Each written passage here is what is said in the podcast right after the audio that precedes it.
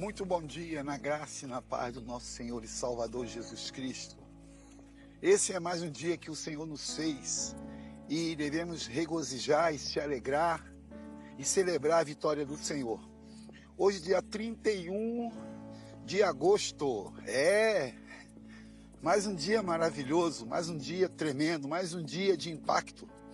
Tivemos ontem um culto de agradecimento maravilhoso, onde Deus ministrou uma palavra sobre Elias ressuscitando, o filho de uma viúva, Eliseu ressuscitando, o filho de uma idosa. É, meu irmão. Deus tinha se falado conosco de uma forma tão clara, tão objetiva, tão, tão maravilhosa. Mas, infelizmente, alguns andam com Deus, mas não sentem a Deus. E Deus tem assim falado, ministrado, conduzido, dirigido, ensinado. E é mais um dia. É mais um dia que o Senhor nos proporciona. É mais um dia que o Senhor nos prepara para vivermos o melhor.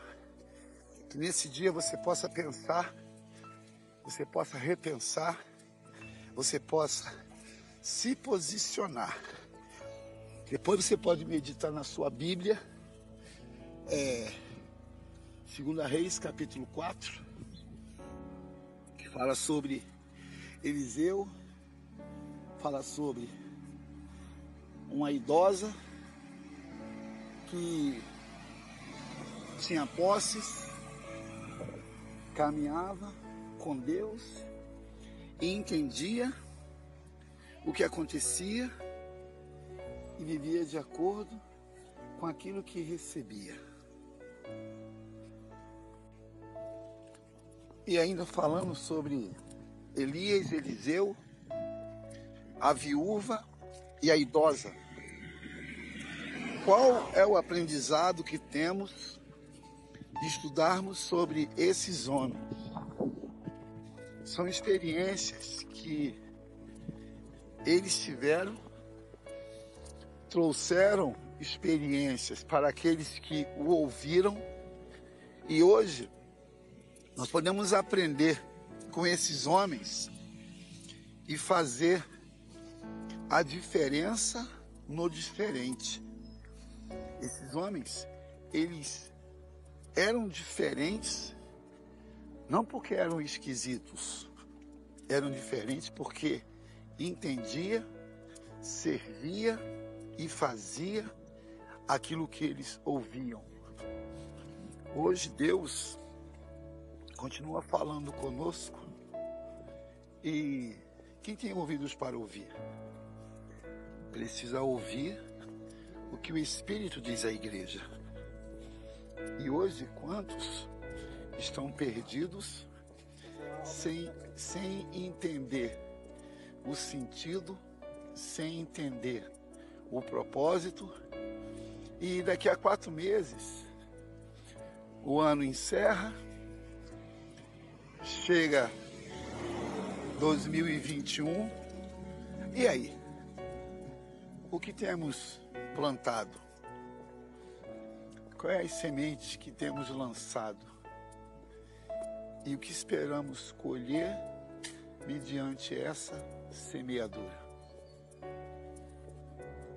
Podemos pensar nisso nesse dia, nessa manhã. O que eu tenho semeado? O que eu tenho plantado? E o que eu espero de colher?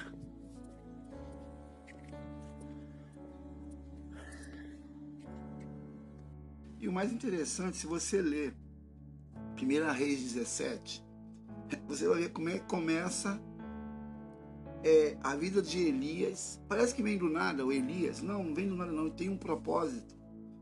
É, observe que Elias começa assim, ó. Olha como é que Elias começa e como o autor de 1 Reis 17 fala sobre esse cara diferente. Elias. Diz assim, ó. 17.1. Ora, Elias, o tesbita, ele pertencia a Tisbe, é, em Gileade, disse a Acabe: Juro pelo nome do Senhor, o Deus de Israel, a quem sirvo, não cairá orvalho nem chuva nos anos seguintes, exceto mediante a minha palavra. Quem tem autoridade, quem tem intimidade, ele fala. Não é que Deus vai aprovar o que você fala. Deus vai examinar o que você fala, que se você, porque se você fala em nome dele, o que vai acontecer com o que você fala tem que se cumprir. Porque Deus não é homem para que minta, e nem filho homem para que se arrependa. O que ele disse está dito, o que ele disse não tem como voltar atrás, porque foi ele que disse. E ele disse assim: segundo a minha palavra, não choverá sobre a terra. E falou para o rei, o rei Acabe.